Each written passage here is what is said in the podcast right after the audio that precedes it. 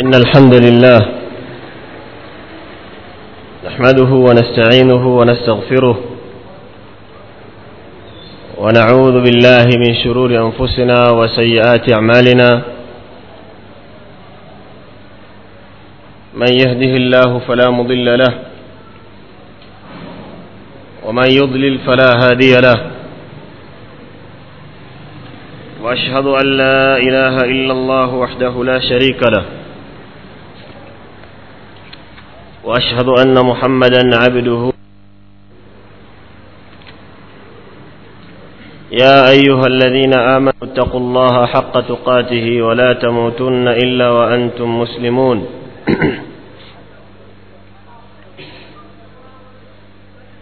يا أيها الناس اتقوا ربكم الذي خلقكم من نفس واحدة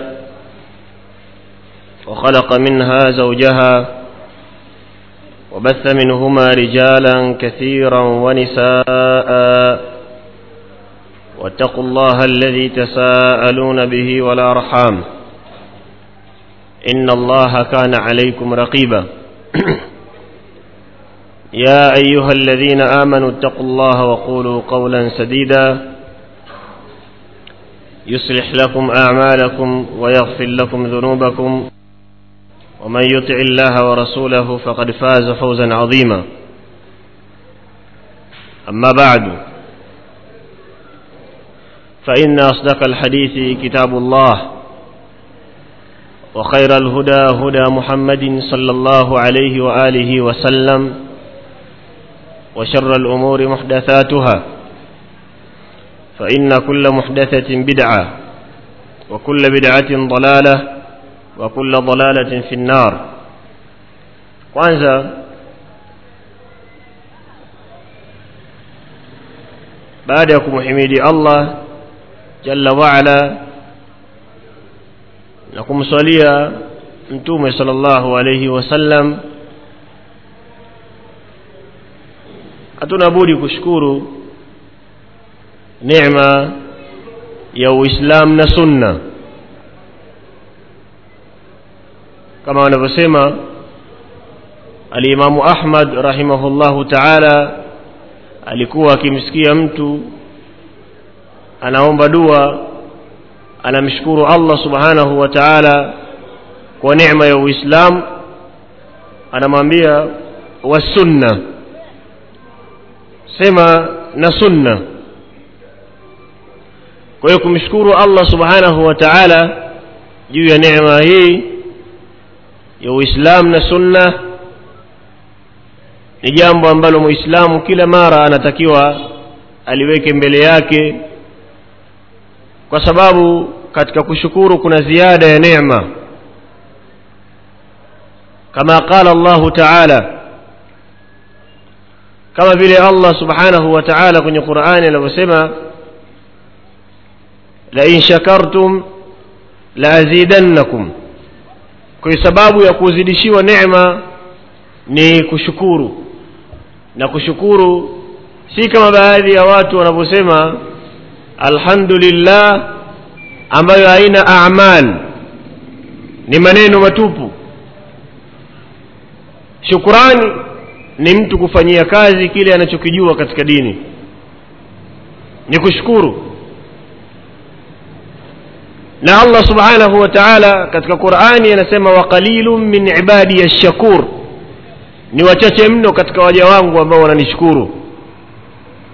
Kushukuru kule kihakika. Ama wanayesema alhamdulillah bila shaka ni wengi. Wanasema lakini shukrani ile ya hakika ni wachache sana ambao wanamshukuru Allah subhanahu wa ta'ala. Jambo walijua alafu wafanya kinyume. Umekosa shukrani je la usingelijua ungesema hujui hivi sasa wajua hulifanyi. Au linalotakiwa kuepuka huliepuki. Kwa hiyo tumshukuru Allah subhanahu wa ta'ala sana na tunamwomba Allah subhanahu wa ta'ala atujalie katika hao wachache ambao wanawataja katika Qur'ani wa qalilun min ibadi ash-shakur. Nimeona ni kuna kitu nikitaje si munasaba sana munasib sana katika sehemu hii lakini nikitaje katika mukaddima. Kama aya iliyo katika surati lmaida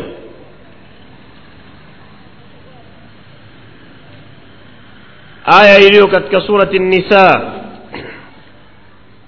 aya ya kwanza ni katika sura zinazosoma katika khutbati lhaja muqaddima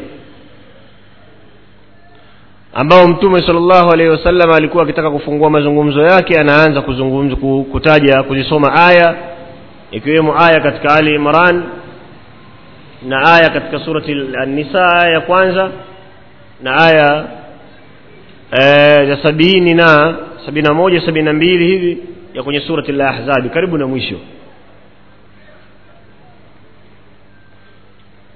aya hii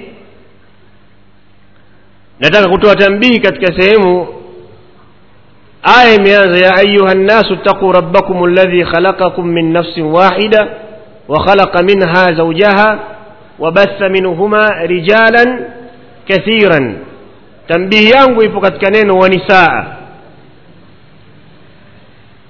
wanisaa kwa sababu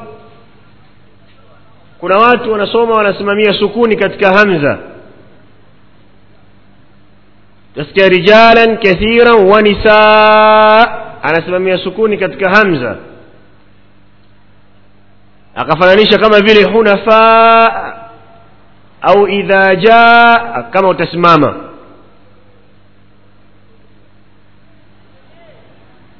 Sasa hivi si sahihi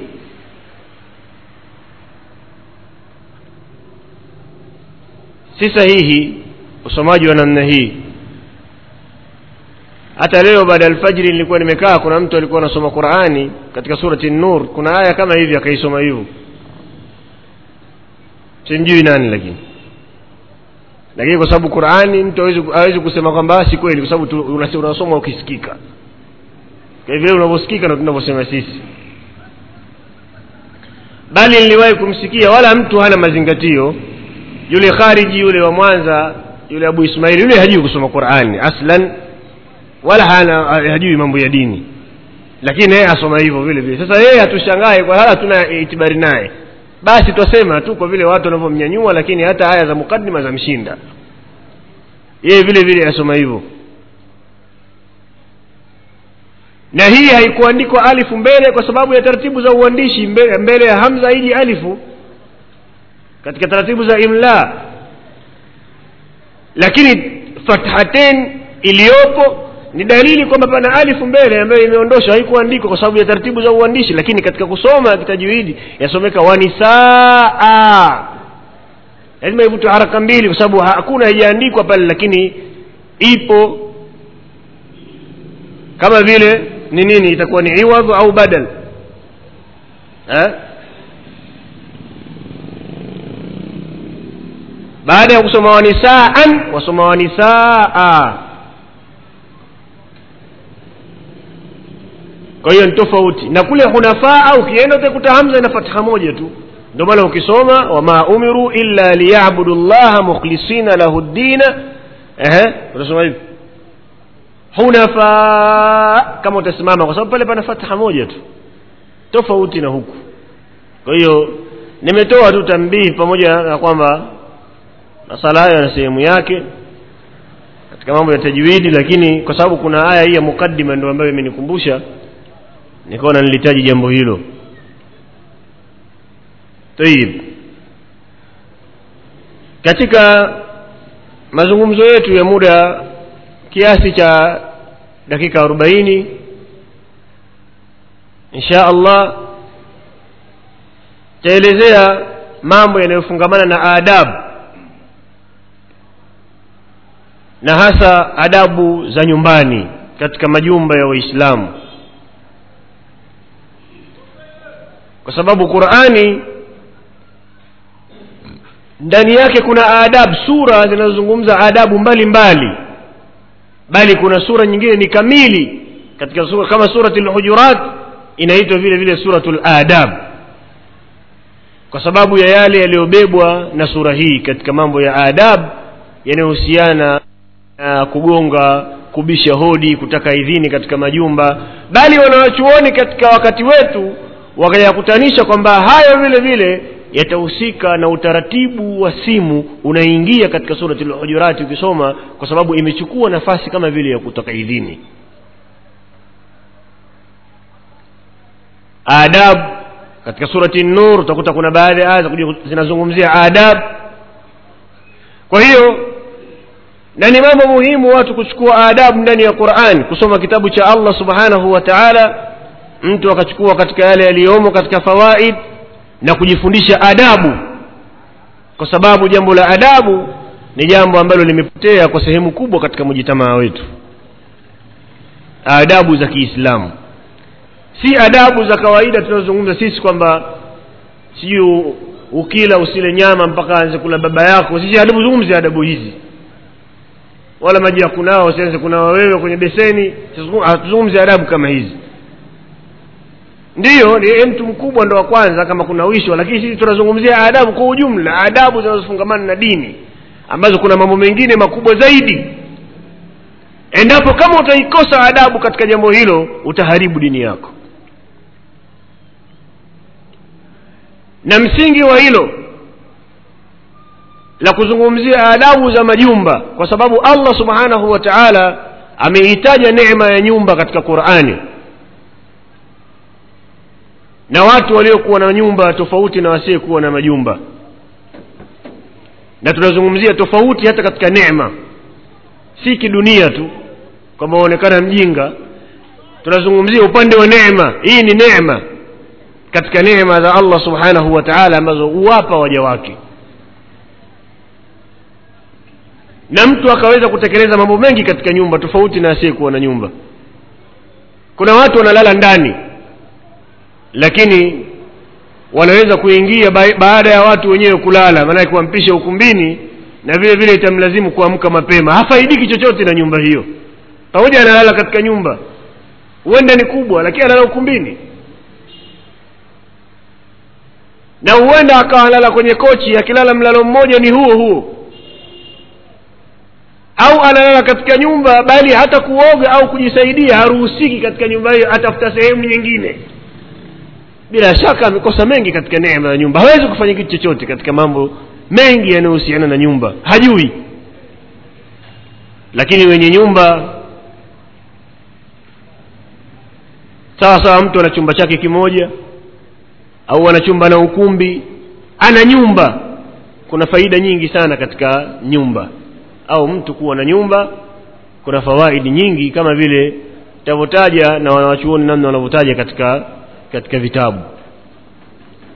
Allah subhanahu wa taala katika qurani katika aya ya tisini aya ya themanini ya surati Nahli aya ya themanini katika surati Nahli allah anasema wallahu jaala lakum min buyutikum sakanan وجعل لكم من جلود الأنعام بيوتا تستخفونها يوم ظعنكم ويوم إقامتكم ومن أصوافها وأوبارها وأشعارها أثاثا ومتاعا إلى حين.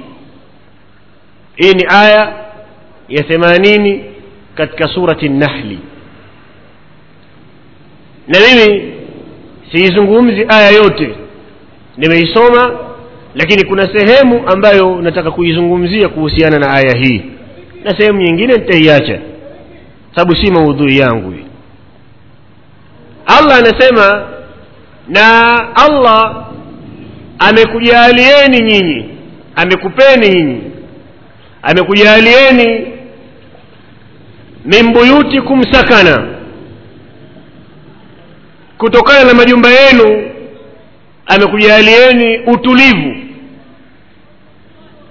na kuishi.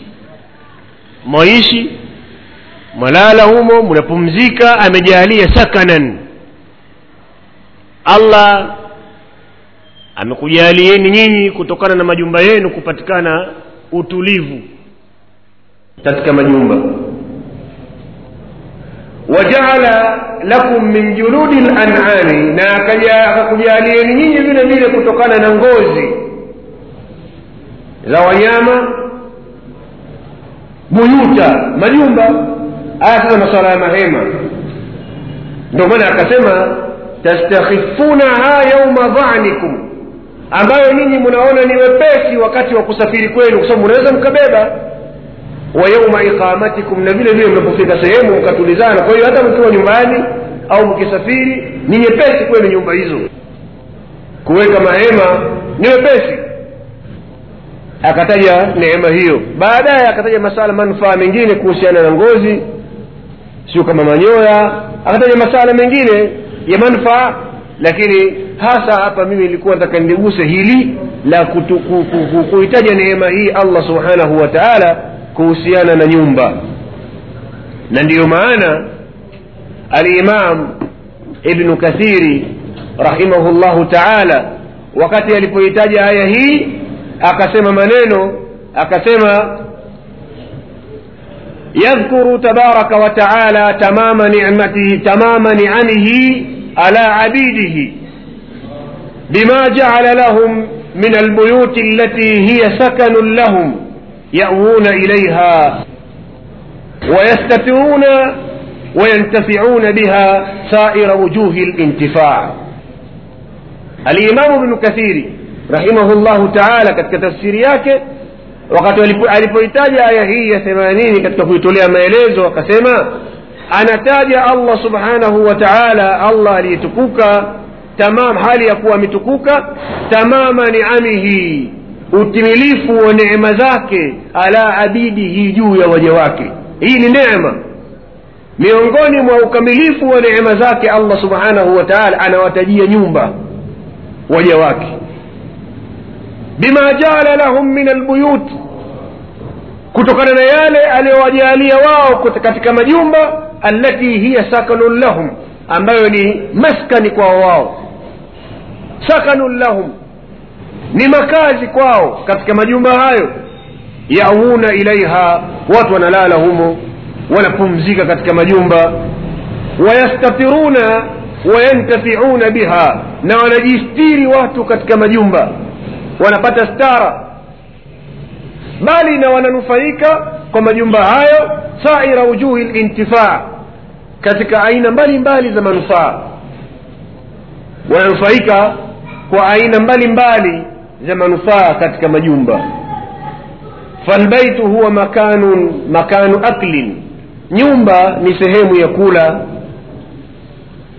Kuna watu hawawezi kula pahala popote kuwapeleka mpaka mtu akae ndani ya nyumba akae vizuri astiri nyumbani ale